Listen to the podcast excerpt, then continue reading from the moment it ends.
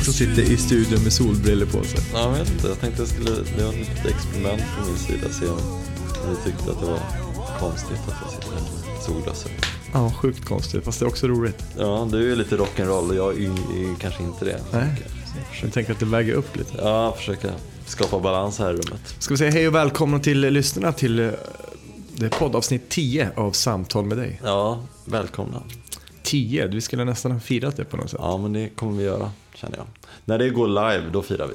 Det här, vi spelar ju in lite i förväg. Ja, exakt. Exakt. Vad, tänker jag, vad har du i påsen bredvid dig? Du har en Jag- påse här. Ja, precis.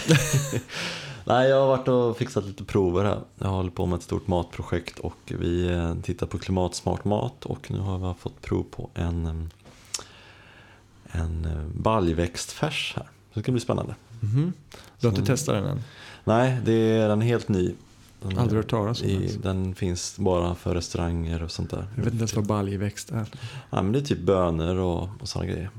Okej. Så det är lupinbönor och andra Det är framtiden alltså?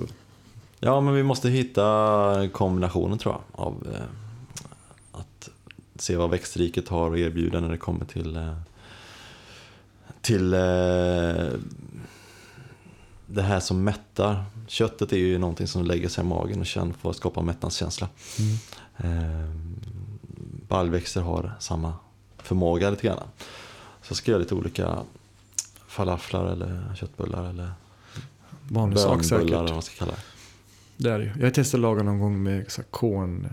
Vi kallas det för korn va? Köttfärs. Eller kornfärs, inte köttfärs.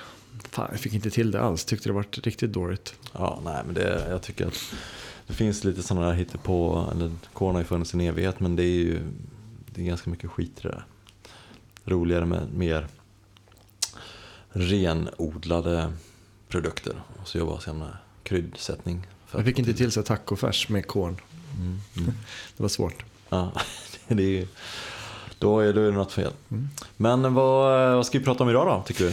Ja, jag vet inte. Jag tänker att jag surrade ju en hel del sist. Jag hoppas att du kanske har någonting här. Jag har bara lite funderingar allmänt. Så där, men du, jag vet inte om du ska få börja. Ja, Så kanske jag har någon konspirationsteori som kommer sen som du kan slå sönder. Ja, men precis. Vi kan väl eh, vi ser. Det är alltid kul med lite konspirationsteorier. Nej, men jag tänkte vi skulle, vi skulle, vi skulle kolla lite... eh, Vi ska öppna upp oss själva lite grann och se vad vi har för eh, grejer som vi behöver jobba med. Jag har ju en sak som, som blev aktuell i morse faktiskt. Som handlar om eh, det här med förväntningar. Som jag tycker är, det är någonting som jag har fått jobba på ganska mycket. Och när jag pratar förväntning så tänker jag ju då att eh, vad, man, vad man sätter upp för förväntningar på andra människor som man har runt omkring sig. Och det kan vara familj och det kan vara flickvän och vänner, arbetsplats. Eh, och det är nog många med mig som, som kan som kanske har lite svårt att hitta rätt balans i det där. Vad var, det, förväntningar. vad var det för grej som hände nu då som, var så, som kom att tänka på det här? Nej, men det, vi pratade, jag, Solan och jag, lite grann om det här med, med vänskap och att man tycker att man kanske ger ganska mycket till vissa människor. Och, och att eh, jag då kanske personligen tycker att menar, nu har det blivit lite obalans här. Att, Mm. eh, att det kanske krävs lite, eh, att man ger tillbaka lite grann. Och då, då tror jag det är viktigt att man har en eh, att man har rätt förväntningar. Och samma sak lite grann har ju jag och Solan ett sånt. Vi är lite olika när det kommer till att, att ge. Eh, Jag tycker väldigt mycket om att ge och kanske ger eh, lite extra och tänker då att man ska få tillbaka lika mycket som man ger. Och är det då en person som, som tänker lite annorlunda och är lite mer chill så, eh, så blir det då en, en obalans där. Ger du, tänker du att du ger av tid eller att du till exempel Ja men du står upp det här nu idag med ungarna och middagen så att eller vadå? Nej, Jag tror att, att det, handlar, det handlar inte om allting. Utan det är, det, är ju, det är saker som jag värderar högt. Och det kan ju vara till exempel att eh, om vi ska ut och ta en picknick i parken och jag liksom anstränger mig till tusen för att göra det här till en magisk picknick. Och det kan vara att man åker till affären och köper lite goda grejer. Man plockar med sig ved, tänder upp en brasa. Man eh, leker kurragömma med barnen. Man eh, har med sig lite god dryck och man bjuder med lite vänner. Och liksom drar ett stort lass för att liksom det ska bli en, en härlig stund. Härlig stund. Mm. Och, då, och det är ju för att jag tycker att den här härliga stunden är väldigt värd att lägga ner tid på. Och sen så när det då, när solen kanske ska vara med, eller nästa gång ska hon styra upp det, då kanske hon bara så här slänger med några bananer och Ja, det blir obalans tänker du på. Ja, men det som jag tänker är att göra en schysst picknick inte är samma sak som hon tänker att göra en schysst picknick. Och där måste man hitta varandra lite grann. Nu var ju det ett exempel som är ganska så här, det blir ju sällan någon Men tycker konflikt. du att det ska, tycker att det är dags att du börjar ge utan att förvänta dig någonting tillbaka? Eller tycker du att det är dags att din omgivning börjar steppa upp och eh, se att du faktiskt gör saker för den som du kanske borde få någon... Ja, men jag tror att det är, en, det är en kombination naturligtvis. Att hitta balansen i det. Jag vet ju om att det, jag har ju en grej som uppdagades för ganska många år sedan. När jag kände så här att men jag finns ju här för alla mina, alla som jag har runt omkring mig som, som liksom tänker i tanken att de ska starta eget företag eller att de ska eh, bygga upp någonting. Och jag har lite erfarenhet om det och tycker det är väldigt brinner för hela entreprenörsgrejen. Mm. Och när man då, då tänker man så här, men nu finns jag här, kom och ta all min kunskap. Och så blir som så känner man att men varför gör ni inte det? Jag finns ju här, jag har ju allt det här och jag vill verkligen hjälpa er.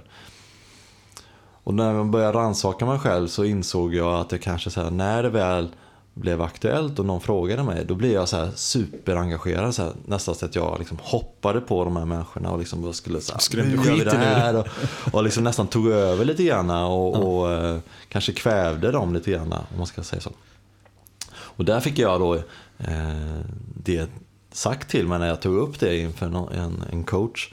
Eh, och eh, insåg då att men det är ju helt rätt. Jag måste ju, så här, jag måste ju hitta att göra det lite subtilt, liksom. visa att man finns men också då begär, kräva att personen eh, möter mig lite grann. Att inte bara så här eh, säger att jag skulle vilja ha hjälp utan kanske också så anstränger sig, tar sig tiden att eh, eh, träffa upp mig på ett möte och håller kontakten och sådär. Och sen att jag då liksom är lite, tar ett steg tillbaka, säger att jag finns här, kom och ta det. Inte så här attackera dem, här har du hela mig liksom. Nej. Hitta, hitta den här balansen i det. Så jag vet ju om att jag har det här att jobba med, jag tycker jag har kommit en bit på vägen.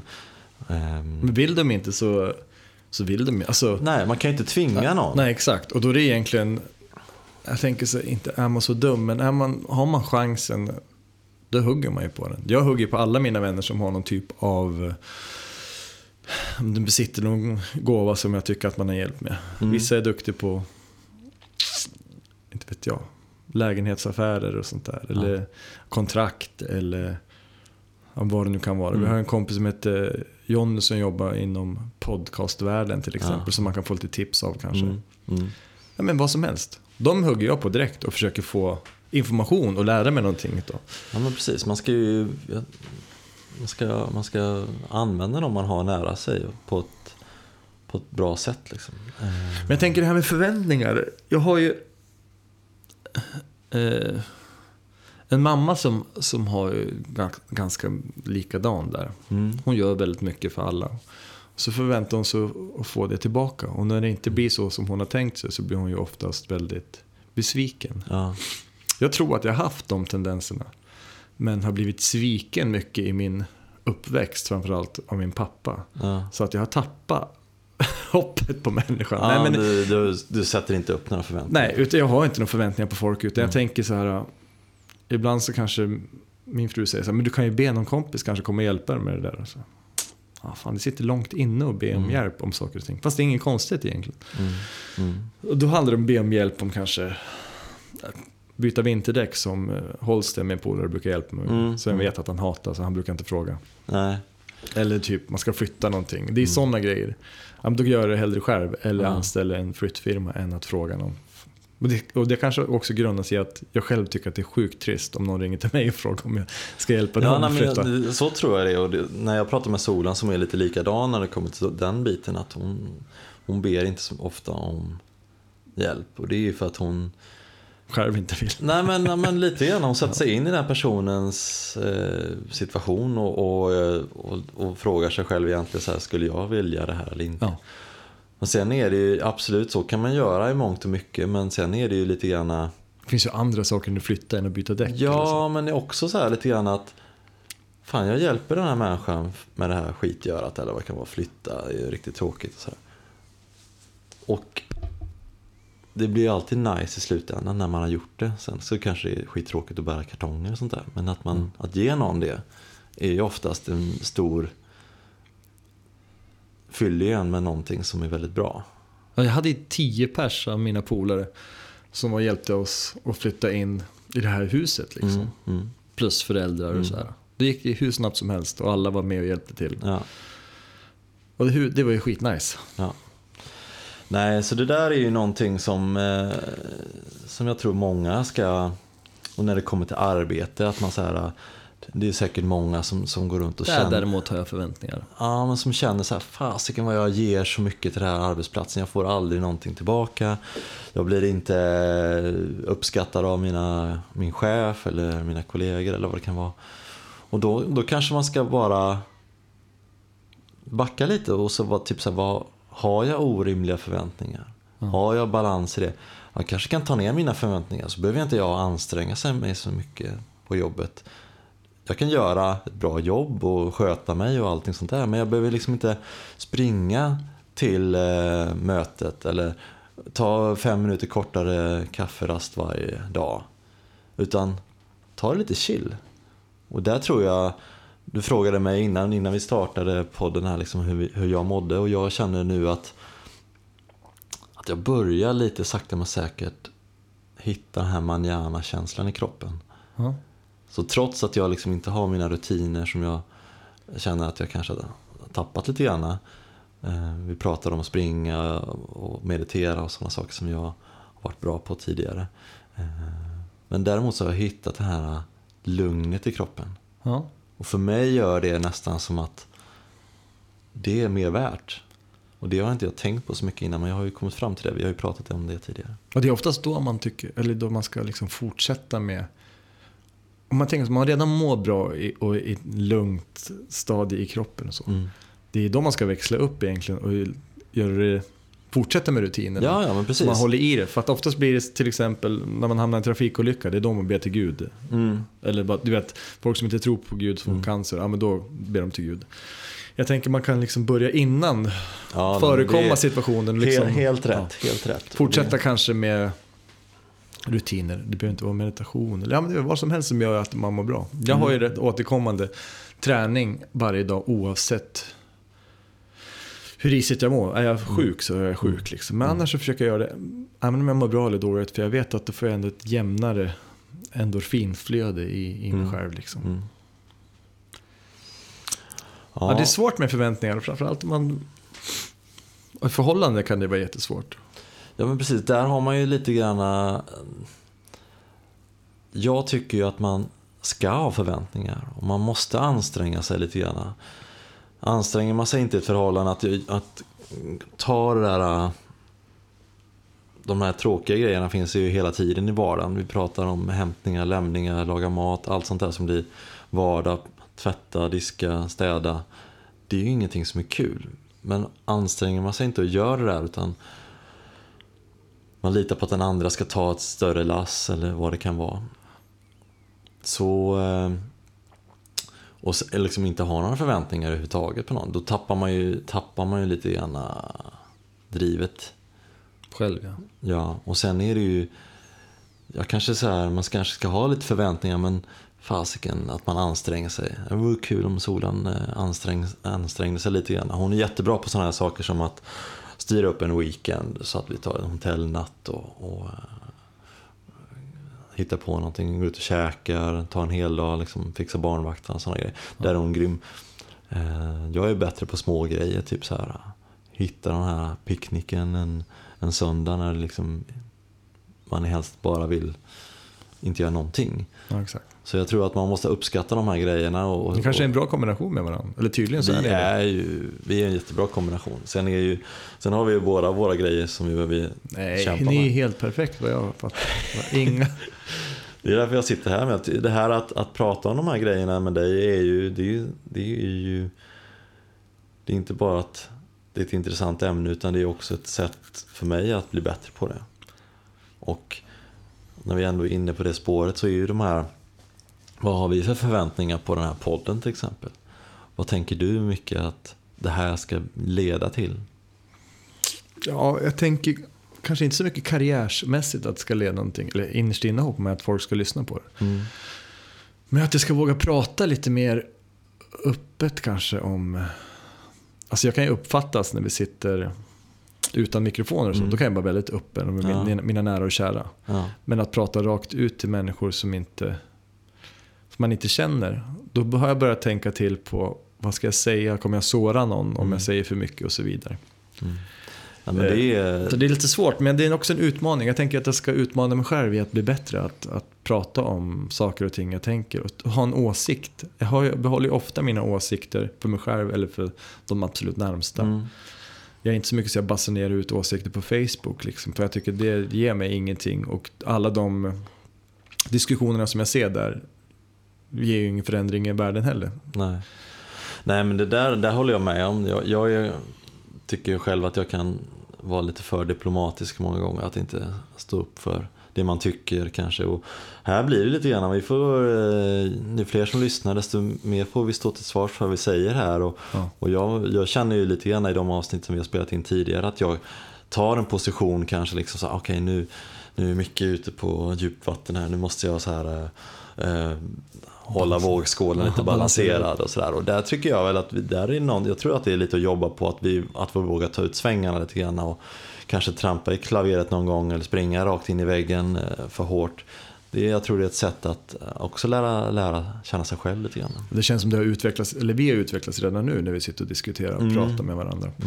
Men eh, bara en grej som jag kommer att tänka på, det här med förväntningar. Under tiden jag var och spelade Marmeladorkestern för några år sedan, Mm. nu har jag börjat spela med dem igen, men då, då var det ofta i, i samband med söndagar när jag kom hem så hade jag Ja. förväntningar från familjen. Liksom att man kommer hem och har spelat. Så att man ska hitta med på- välkomstkommittén i dörren. Ja, exakt. Då ska man hitta på någonting och man ska vara pigg och glad. Och, Mm. och ganska ofta kan jag erkänna att, jag, att man var bakis. Liksom. Så Ja. Det var ju ofta söndagar man kom hem. Mm. Ehm, Men även när man inte var bakis och man åker nattåg och sover dåligt så är Mm. man inte så energifylld när man kommer. Nej. Och därför har vi tagit som ett beslut, eller ja, vi har pratat om det i alla fall. Att, men det som vi förväntar oss på söndagen, vi gör det på måndagen då. Mm. Om man ska ha en mysig middag eller, eh, eller hitta på någonting sådär med familjen. Så kan man ta det en annan dag, alltså dagen efter. Ja Liksom. men det är väl skitbra och jag och när man väl har gjort det, då visar det sig att det vart ju till och med söndagar, nu lever jag lite bättre också än vad jag Mm, gjorde då. mm. Men nu är det ingen problem. Även om man kommer hem och sovit lite och sådär. Eller... Ja, det var verkligen en mismatch i liksom förväntningarna från båda håll säkert. Att du tänkte att de skulle vara superglada att se dig och, liksom, och äntligen. Och sen, Och jag kommer hem med total ångest ja, och de tänker så här, nu äntligen kommer det hem någon med och avlastar lite grann. Och så kommer du hem och är helt slut på energi. Då, då blir det besvikelse från båda håll. Och det, det är väl en skitbra grej att ni identifierade det där och, och gjorde någonting åt det. Ja. Och det var många år av liksom, eh, depression och ångest som inte då varit bättre, Mm. utan snarare sämre om man drack också. Mm. Vilket gjorde att jag varit så introvert och väldigt tyst och kröp in i soffan. Liksom, Mm. Mm. Och det är såklart sjukt jobbigt. Jag kan inte ens, jag är jävligt glad att jag fortfarande är gift. Liksom. Mm. Mm. Det är jobbigt att leva med en sån som kanske inte mår så bra. Och Mm. Man kan inte göra någonting åt det som utomstående. Ja. Men här, nu känns det stor skillnad. ja, men vad bra. Jävligt skönt. Härligt. Fast på söndag då jävlar. Ja, då skjuter du ut det. Ja. Ja, nej, men jag har väl också liknande förväntningar på den här podden. Jag tycker att, eh, att det är en, en, en det är lite som att gå till psykologen, att prata ut. Och att vi då dessutom gör det inför en publik som inte sitter här ibland oss just nu men de, de lyssnar ju på oss sen gör ju att, att man får stå till svars för det man har gjort och är och, och liksom någonstans. Det blir lite grann som, säger jag i podden, att eh, nu ska jag träna varje dag till nästa avsnitt. Ja. Då är det inte bara dig eller till mig själv som jag behöver så här, ha dåligt samvete för. Utan det, ja, okej, då kan jag möta en kompis på stan och så bara du, hur går det med träningen? Jag hörde att du skulle köra hårt den här veckan. Så sitter och käkar godis istället hemma eller någonting. Ja, nej men så där är ju, eh, jag tror att det är, det är, det är lite dit vi ska och sen så hoppas jag också på att vi får lyssnare och, och ehm, att, vi, att vi tar steg. Jag är ändå en sån person som att man vill se en utveckling. Ehm, Vi har ju redan tagit de första stegen genom att vi har, vi har spelat in nu då tio avsnitt och vi har ehm, Lagt ut. lagt ut eh, avsnitten på så att alla får lyssna på dem och sen har vi fått följare, vi har fått folk som lyssnar och vi eh, ökar. Och det där handlar ju om att ta de här liksom, kliven och ha rätt förväntningar. Eh, Så där, där är ju, det får vi ju hålla liksom en öppen dialog kring. Liksom. Att nu tänker jag, så här, om vi säger så här att nu har vi, nu har vi 600 följare på, på Facebook som, som då eh, följer våran podd. Och det tycker jag Det ni ska göra allihopa som lyssnar. Eh, Men sen kanske nästa steg inte är 700 utan nästa steg kanske är att nu ska vi upp till 1000. Mm. Och sen så ska vi upp till, och att vi båda två har liksom ungefär samma så här, eh, målbild i det. Och rimliga, så här, okej, inte tro att vi ska tjäna pengar på det här imorgon utan det kommer om det kommer och det kanske är ett, ett mål som vi inte ens riktigt ska sätta upp än. Liksom. Nej. Men 100 000 lyssnare i veckan vill man ju ha i alla fall. Ja men precis, så eh, sprid det här till alla ni känner. Så. Någonstans att börja där. Ja. Men från förväntningar då till eh, konspirationsteorier. Kanske en som, jag vet inte om det är en konspirationsteori. Det var mer att jag har läst väldigt mycket nu sista tiden om det här coronaviruset. Och så började jag kolla på, eh, apropå Facebook, så delas det en del där också. Och väldigt många... Där är det bara nyheter som stämmer. Ja, exakt. Nej, men det här, till exempel var det någon som la ut att på ett år så dör det 700 000, män, 700 000 människor på grund av eh, de, de har blivit resistenta mot antibiotika. Ja. Vi ger ut antibiotika för lätt Mm, idag. mm, mm. Och av coronaviruset har det dött inte vet jag, 8000 eller något sånt där. Jag vet inte hur många som är infekterade. Men det, det har Ja, dött, men inte Kanske inte många. riktigt så många men Nej. Jag vet inte hur många som har dött av det, men det är i alla fall avsevärt mycket lägre. Liksom. mm, Men media rapporterar väldigt intensivt om det. mm, Och så började jag läsa lite grann, eh, gick in på engelska sidor, på, googla lite grann och sådär. Och det var någon eh, forskare från universitet i USA Mm, som eh, hade en tanke om, tydligen så ska det här komma från en fiskmarknad någonstans mm, i Wuhan eller vad det heter, i Kina. Mm. Men det var, av de 13 första fallen så var det så få som varit infekterade där så att de Ja. tyckte inte att det kunde ha kommit därifrån. Utan däremot så finns det ett laboratorium där i Wuhan där de experimenterar med det här viruset. Mm. Och de trodde att det på något sätt har infekterats därifrån. Alltså att någon som jobbar har fått det eller på något sätt Ja, sen spridits vidare. Mm. Och det här var ju bara någon teori som de hade, men det var Mm. ganska intressant. Sen så läste jag vidare om sars-viruset som var 02 eller någonting. Mm. Och det, det är ju bevisat tydligen. Jag säger inte att det är det, jag läste bara. Man, Mm. Jag kan inte säga om källan är säker. Att det kommer från eh, Peking, alltså det laboratoriet där. Ja. Att det var någon anställd som fick det viruset för att de höll på att jobba med det i Mm. laboratoriet. Mm. Och vilket jag inte förstår varför man jobbar med virus om det inte... Är det skapat av människan då? Eller jag fa- fattar inte riktigt. Det är, det, det är många tankar som går i mitt huvud. Liksom. Ja. Vem kan tjäna på det här? Ja, Kina tjänar ju inte på att turismen eh, försvinner därifrån. Eller Mm. deras ekonomi blir inte bättre av det. Nej. Ett läkemedelsföretag skulle tjäna på det om de kan hitta ett vaccin till det. Ja, precis. Men jag, jag tycker att det ibland blir det så extrem rapportering och det är mycket så här skrämselpropaganda. Det är klart man ska ha koll på Ja. Olika virusar som finns och, och sjukdomar. Så där, men Nej, men breaking news är väl, det är vad det är liksom. Det, det, det är för att skapa intresse och löpsedlar och då är det ju mer intressant att ja, men rapportera om ett eh, coronavirus som, som får mer och mer smittade. Eller? De, dessutom så är- har vi ju sålt slut tror jag i Sverige till och med på sådana här andnings, mask, maskskydd, alltså andningsskydd. Mm. De är redan slut alltså? Ja, jag tror att det var slut eller om det var stor åtgång på dem. Men så läser jag på v, vad heter det? W, World He- Health Organization, Ja. WHO, ja. att eh, smittar, alltså det spelar ingen roll om du har det, så smittar det ändå. Ja, De där maskerna liksom- hjälper det, det inte. mer en Nej, det är mer än så. Liksom. känsla av att man är skyddad. Liksom. Ja, jag vet inte fan. Jag tycker bara att det är lite Det rapporteras väldigt mycket om, Mm. om sådana här saker de senaste dagarna. Och det blir så extremt mycket och så känns väldigt skrämselpropaganda. De åker ju till Arlanda och frågar, åker du flyga till Thailand nu när det är så här? Mm. Ja, jag tar den risken, svarar många av dem. Och Mm. vissa har liksom avbokat sin resa. Vilket är bra för klimatet då, vet du, för då flyger vi inte. Nej, men det där är ju att, att, att vara försiktig är väl aldrig fel, men, men eh, där, där är man ju en del själv. Jag kom på mig, mig själv att jag sa till min granne om att som skulle åka till Spanien, så ah, vågar du åka till Spanien nu när det är coronavirus? Jag sa det väl kanske på skämt, men jag satte en tanke i huvudet på henne som gjorde, som säkert inte var speciellt trevlig. Nej. Så det handlar ju hela tiden om att eh, försöka så här, se saker i sina rätta perspektiv och, och så vidare.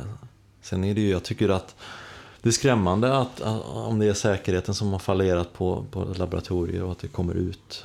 ehm, Ja, nu vet jag inte om det stämmer, men det var en intressant artikel i alla fall. Mm. Var, jag har ju sett en del skämt också, men jag vet inte om du har sett det. Coronavirus. Jag såg någon som hade en sån här coronaölsförpackning på huvudet och Ja. att det var första fallet i Sverige. Ja, det om det. Det var väl kanske ingen konspirationsteori. Det var mer en tanke om att hur, mycket, Nej, men- hur ja, uppskrämda vi kan bli av Ja, men det är en psykologi kring det här och det, den tycker jag är väldigt intressant. Ehm, psykologi överhuvudtaget är, är, jag tänkte lite grann på, man skulle så här,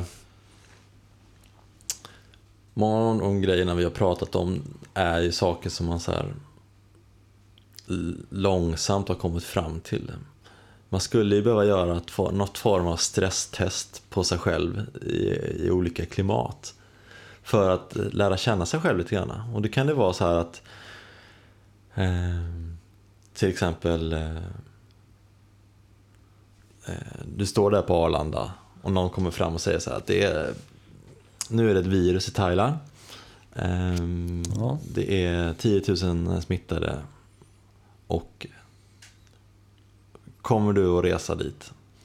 Och så ska man ta liksom ett Snabbt ett, eh, beslut. snabbt beslut lite grann. Så här, okej, är det här... Du får då lite mer info. Och så ska du liksom ta ett beslut. Och där någonstans lär du känna dig själv att okej, vad är jag för person? Är jag en, en person som tar det säkra för det osäkra? Eller är jag en gambler som chansar? Eller är jag, är jag en snålvarg som inte vill att pengarna ska brinna inne? Eller, eller, att, eller vill jag liksom inte göra barnen ledsna och att de inte får åka på sin semester? Eller du vet, sådana grejer. Stresstest helt enkelt. Ja, men stress, Lite alltså, det, och det kan man göra på olika saker. Ehm, jag läste i, ehm, eh, jag tror det var Petter Stordalen, en av hans böcker, om ehm, han tog upp ett scenario att du, du är i ett, eh, ett hus eller en lägenhet och det är du och din ehm, eh, dotter som är i huset. Mm. Så knackar det på dörren och det är en ehm, person som, eh, som behöver hjälp. Typ bilen har gått sönder eller någonting. Och vill komma in och låna telefonen. Du eh, känner att det är någonting som inte är som det ska men du tycker ändå liksom att man vill göra en god gärning och du släpper in den här personen. Som i sin tur eh, går in då i rummet där din dotter är och eh, tar fram en kniv och är beredd liksom på att eh, hotar att liksom ska ta livet av din dotter. Vad gör man i den situationen? Och det som först kommer upp i huvudet är naturligtvis här, jag måste rädda mitt barn. Ja. Men det som han vill komma fram till då är att kanske... ska fråga honom om han vill ha någonting att dricka eller? Nej, utan det man tydligen ska göra då är att... För det är det som den här mördaren förväntar sig av dig. Ja. Den förväntar sig att du ska gå till attack viss, okej. och den personen då är ju då beredd på detta. Vilket gör att det är hög sannolikhet att du själv råkar illa ut, att du också blir mördad eller att på något sätt. Så istället så ska man ju då liksom gå emot, mo, gå emot instinkten och dra därifrån och hämta hjälp. För då kommer du chocka den här personen så här, okej, nu har inte jag läget under kontroll. Nu är en person och hämtar hjälp. Den kan komma tillbaka om 10 minuter, om en minut. Eh, Det kan vara polisen här på en sekund. Eh, Vilket gör att den personen då, för det första så har man ju räddat sig själv. Det är ju hemskt att säga, men du, har räddat dig själv. Mm. Din Det är- dotter eh, kanske det råkar illa ut. Men det vet ju inte. Nej. Mördaren kan ju också bli så här, okej, blir helt ställd i situationen och lämnar dottern och drar därifrån för att den inte är beredd på att, Det skulle hända. att, att, att åka dit helt enkelt. Så oddsen är bättre på att dra än att kliva in och vara hjälten. Och det är ju en form av stresstest kan man säga. Hur är man som person? Är man rationell och kan tänka så här eh, att man drar och hämtar hjälp eller är man, går man på grottmänniskotänket och bara Jag går in? tänkte så här. Det första, inte det första, det andra som slog mig, nu när du sa att det var stresstest, Ja. att man skulle chocka förövaren.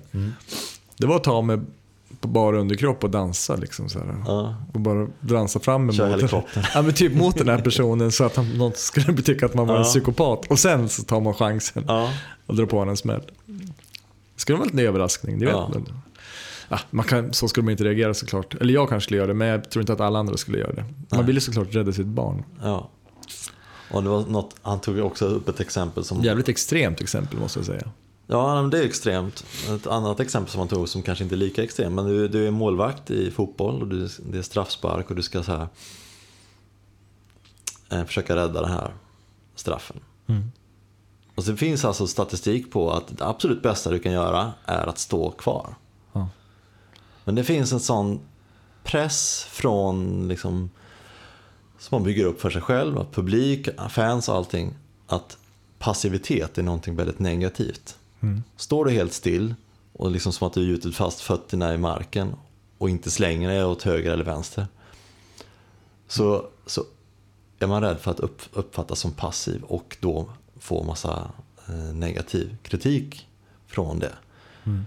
Men procentuellt så är det större risk att du räddar att du står kvar än att du kastar dig åt höger och vänster. Men hur många målvakter är det inte som, är det inte som kastar sig åt något håll? Ja, de flesta gör det. Ja. Och absolut, den där bollen som kommer precis vid stolproten, den skulle du aldrig kunna ta om du står still. Nej. Det är en chansning att du gamblar på att den kommer där i vänsterhörnet. Då har du chans att ta den och du måste kasta dig innan han slår till boll för annars når du aldrig dit. Det är alltid mer press på den som lägger straff också. Så är det ju. Mm. För målvakten blir oftast... Han förväntas inte Ah, att nej, han förväntar ta sig inte att ta den liksom. Så att... Men jag tänker på så stresstest. Jag såg att det var en mamma nu som hade räddat en massa barn ur en brand någonstans Okej. i Sverige. Många barn, jag tror att de var fyra, fem stycken. Mm. Hon var helt sönderbränd. Apropå det här med så här modersinstinkt och Mm, rädda sina mm. barn och stresstest. Mm, mm, mm. Hon, alltså hennes hud smälte ju när hon gick genom elden liksom, och, och skyllde barnen liksom i sin famn. Ja. Och klättrade ner för stegen. Men och bara, jag läste artikeln, det var fruktansvärt. Alltså. Och vilken, vilken kvinna och vilken instinkt mammor har. ja. Jag vet inte om pappor har detsamma, men eh, Men jag tror att det, tror det är en instinkt, vi pratade om det på morgonen här, Edith, hon, hon är ju snart två år. Och hon är ju våran enda tjej, vi har två killar sedan tidigare. Och ingen av killarna har hållit på och bädda ner dockor och Nej. de här grejerna. Och det är ju så här, vi har inte liksom tvingat på henne att göra någon, de där grejerna. Utan det bara kommer naturligt. Absolut att det kanske är att de leker mer med sånt på dagis och sådär. Men jag tror att det finns en instinkt där som du är inne på. Hos kvinnan att ta hand om barnet och liksom, det går före väldigt mycket. Så. Mm. På samma sätt som det finns instinkt då kanske för en man att liksom skydda när det kommer ett större hot, som det, sen det exemplet jag tog upp innan till exempel. Ja, jävligt intressant. Och, Eller eh, att man ska ha mat, eller mat till bordet är väl fel för att det är oftast kvinnan som har sett till så att det alltid finns mat medan mannen liksom någon gång då och då lyckades skjuta eller Kom hem med en ekorre. komma hem med en eller ett rådjur eller någonting. Om man ser bak i liksom, grottmänniskotid liksom, så var det ju inte de här stora djurfångsterna som såg så, så till så att stammen förökade sig och blev större. Utan det var ju plocka bär och nötter och sånt som kvinnan gjorde. Baljväxter. Mm. Det var då de började med baljväxtfärsen. Långt ifrån dem. Käka baljfärs då. Ja. Nej, men en annan psykologisk stresstest som jag liksom har upplevt lite grann, som blir väldigt så här tydligt, är när man så här sätter sig in i, man, om man typ håller på Många är ju lite så här intresserade av att vara inne på börsen och, och liksom investera lite i sin sparkapital och sådana saker. Och när man börjar så här, man kollar kanske på någon aktie som, som rör sig lite så här, tvärt fram och tillbaka. Och då när man börjar här, gå in i sig själv och inser hur man agerar på och huruvida en kurs går upp eller ner. Så är det väldigt lätt att man inser så här, fasiken vad jag är. Jag gör ju precis tvärt emot vad jag ska Borde. göra eller tänker att jag ska göra. Och det är också ett form av stresstest. Att man så här, och, och där tror jag att alla skulle behöva göra en sån grej också bara för att testa. Och se. Jag skulle gärna ha pengar så jag kan satsa i aktier, men jag har aldrig haft ett sparkapital så jag vet inte. Nej, nej, men det, det kan man, jag tror man kan göra det på, på andra grejer också. Men, men det är ju... Jag tror det finns stresstest på allt, allt möjligt. Det är att eh, skulle så här, att sin eh, sambo kommer hem och så bara säger så här, du jag har träffat en annan människa som jag tänkte jag ska, jag vill leva med den personen resten av livet. Kolla hur man, Det är hur man reagerar. Ja men hur fan reagerar man då liksom? Jaha, vad tänker ni då? Ska, har har ni hittat något boende eller? Ja. Men det är lätt att man klankar ner på det man har. Jag tycker ju så här att åka, att åka iväg en, en, på en, eh, en helg med, utan familjen eller en vecka kanske en gång per år är väldigt viktigt för att man ska få sakna lite grann och inse vad man inte har. För är man hemma i det så är det lätt att man bara, ja fan nu står jag och diskar igen. Eller nu. Det är det som är positivt och negativt med det här livet som jag lever nu när jag Mm. spelar. Jag kan tänka mig att det, att det behöver inte... Vissa personer skulle säkert titta eller lyssna på oss och tänka, vad fan, hur kan man leva på det viset? Det är ju att vara borta så mycket från barn och så vidare. Men hittar man balansen i det så tror jag det kan komma något väldigt bra ur det. Att det blir mer kvalitativ tid känner jag nu när man eh, är hemma hela dagarna. Mm. Sen nu är jag borta torsdag, fredag, lördag så kommer jag hem söndag igen. Sen söndag, måndag, tisdag, onsdag, torsdag så åker jag fredags. Ja, du vet. Mm. Det, är ganska, det funkar ganska bra. Men jag känner fortfarande att det är rätt, apropå rutiner, det var rätt skönt det där med vanligt jobb. Mm. Mm. Eh, nu skulle jag inte vilja jobba kanske just på skola igen, men gå och sätta sig i en studio skulle jag gärna göra. Mm. Mm. 8-5 varje dag. Nej men det är så är det. Jag, nu har jag lite nya, eh, fått lite nya, så här, det är ju inga heltidsjobb men det är lite så här, saker som jag ska pyssla med. Jag, ska, jag var igår och gjorde första, ett, ett första pass på Avekia som är en sån, det är som en restaurang fast det är gästerna själva som lagar maten kan man säga. Så det är som matlagningskurs. Liksom. Fast det är på en väldigt hög nivå. Så det, det vore kul om jag fick göra det några gånger. Men coachar man dem då, eller vadå? Ja, men nej, men du är ju, du är ju som deras eh, lärare eller instruktör kan man väl kalla det lite grann. Se till så att det blir, blir gjort och håller i trådarna lite grann. Men de, de får, de är ett gäng, oftast är det företag som kommer så här 20-30 pers. Ska göra en eh, Sätter du menyn, eller? Nej, utan nu är inte jag så involverad i själva eh, företaget utan jag är med, jag kommer dit och hjälper till liksom, som kock. Liksom. Okej. Men det sätts då en meny som är fyra rätter och så, får, eh, så delas eh, sällskapet upp i fyra grupper. Så det är en grupp som gör förrätt, en som gör varmrätt och så vidare. Och så får de recept och, och så får de, eh, beroende på hur stort, sällskap, så får de då ett, ett, några kockar som är med då och hjälper till och håller i, håller i kvällen helt enkelt. Ja, det låter ganska trevligt. Eh, Ja men det är skittrevligt. Gillar du jobbet eller? Du? Gillar du själva grejen? Jag tyckte det var skitkul och, och- för mig så är det så perfekt att så väva in lite sådana pass där jag får lite kollegor, jag får eh, eh, det sociala och jag behöver inte kanske styra så mycket mer än att jag kommer dit och gör ett bra jobb på plats. Mm. I cateringverksamheten så är det ju man ska bygga upp en, man ska ha en mejlkonversation och man ska skapa en meny och så ska man hitta liksom komma överens om pris och allting sånt där och det är, det är en del jobb. Är det svårt att hålla på och sätta en meny när folk prutar på priset hela tiden? Ja, det är väl alltid. Men jag tycker, jag tycker att min ambition är ju att, att hitta att leverera på den, det priset som man gör och, och hitta kunder som förstår värdet i det man gör. Ja.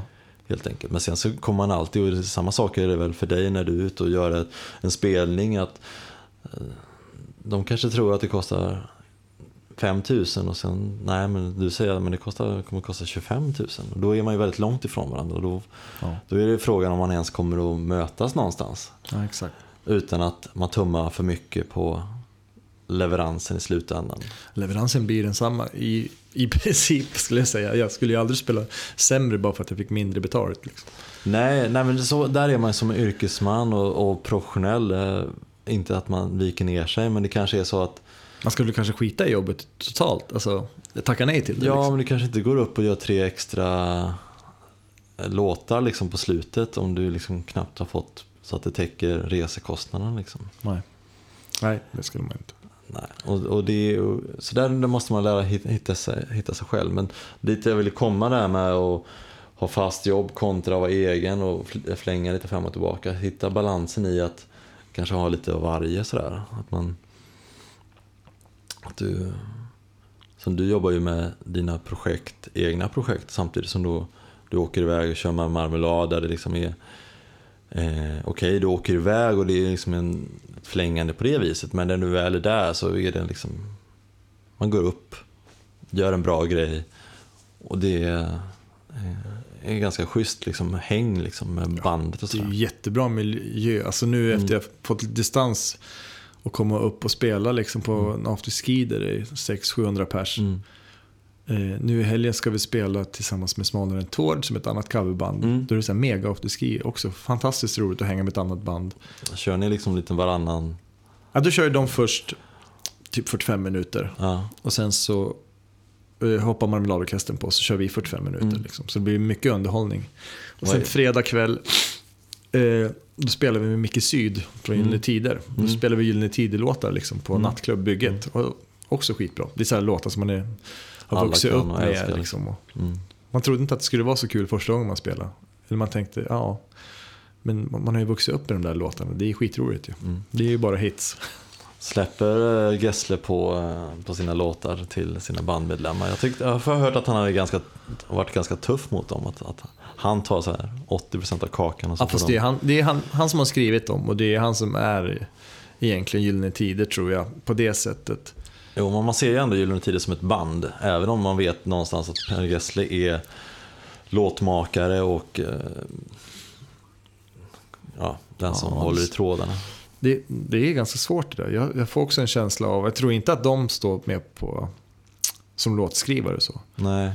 Men jag tänker ändå att man är så här, ja, men nu är vi ett band och vi, det vi gör det gör vi tillsammans och alla Ja. delar på kakan. Men så är det väl inte. Nej, det finns ganska många band som inte är så. Mm. Det finns ett jättestort band i USA som heter Dave Matthews Band, jag vet inte om jag har nämnt dem förut, men de är lite cool. De, där tror jag Dave Matthew, som han heter, han skriver majoriteten av musiken. Mm. Men de skapar ju själva, även om han har gjort låten så skapar bandet själva känslan kring musiken. Mm. Och jag har för mig att jag läst att de, de splittar på allting rakt av, Mm. hela bandet. Mm. Mm. De är ganska många i bandet. Mm. Så här sju, åtta stycken kanske. Men det är ju som, eh, nu, nu, har, nu var det många år sedan jag jobbade på krogen och, och sådär, men det var ju alltid en diskussion kring det här med typ dricks och sådana saker. Liksom. Ska kockarna få en Ska del av kockarna dricksen? få en del av dricksen och vem ska äga den och så vidare.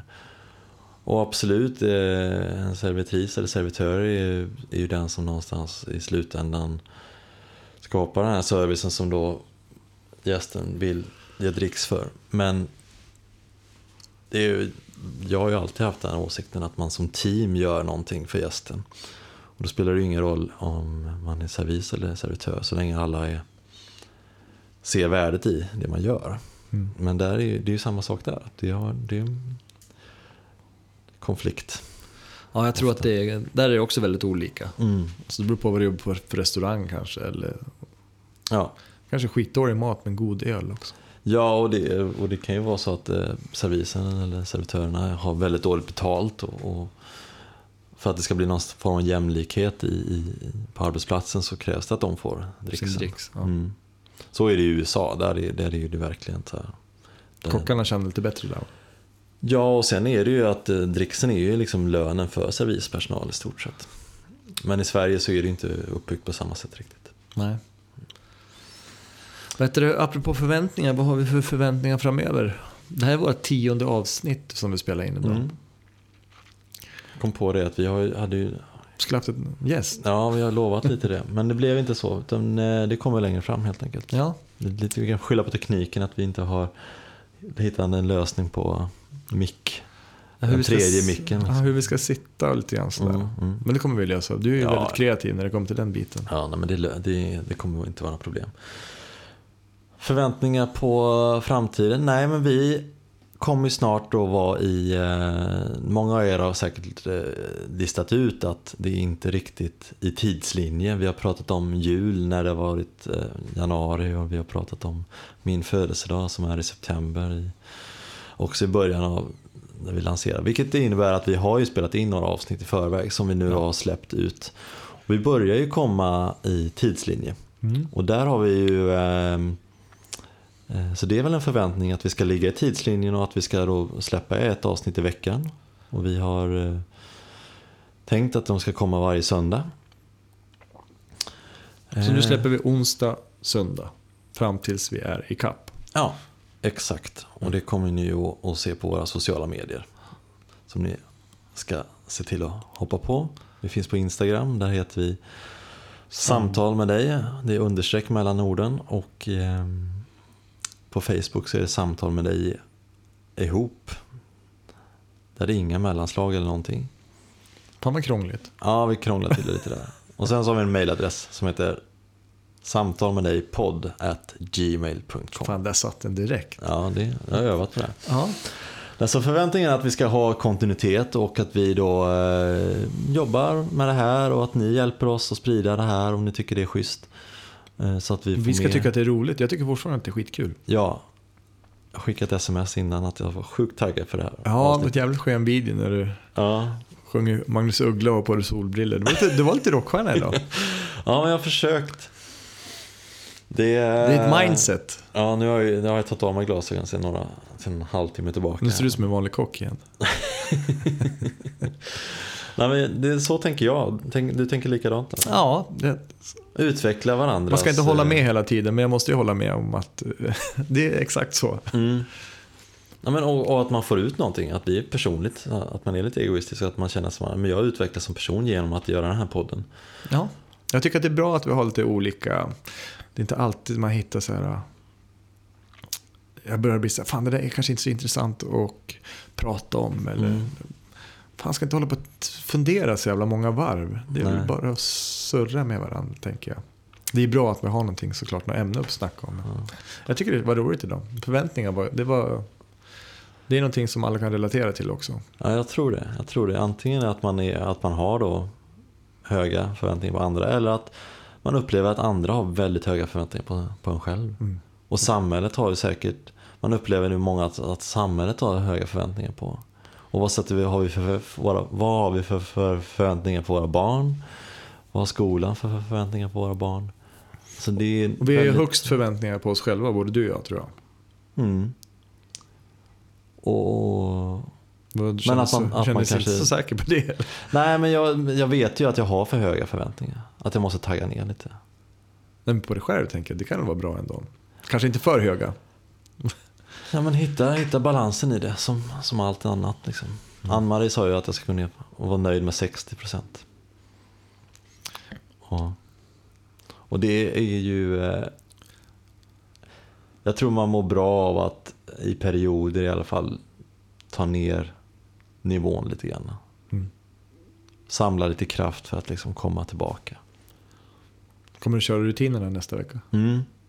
Ljög, ljög du nu? Ja, men jag tackar. Jag lovar det ut till alla som lyssnar att nästa gång vi pratar, ni hör oss, så har jag boostat mig själv ännu mer. Jag vill ju höra om skrattande stigen. Är den död eller lever den? Nej, den finns där. Ja, Jag pratade om den igår med min svåger. Ja. Jag älskar skrattande stigen. Ja. Jag har aldrig gått den, men jag ska gå den en vacker ja, men du måste ju hänga med också. Ja, det ja. kanske kan vara en kickstart också. ja. Att du, att Hörru du, tack för idag Martin, vad trevligt. Ja, tack som Och fan. tack alla lyssnare, vi hörs eh, nästa vecka. Ja, hej då. Hej.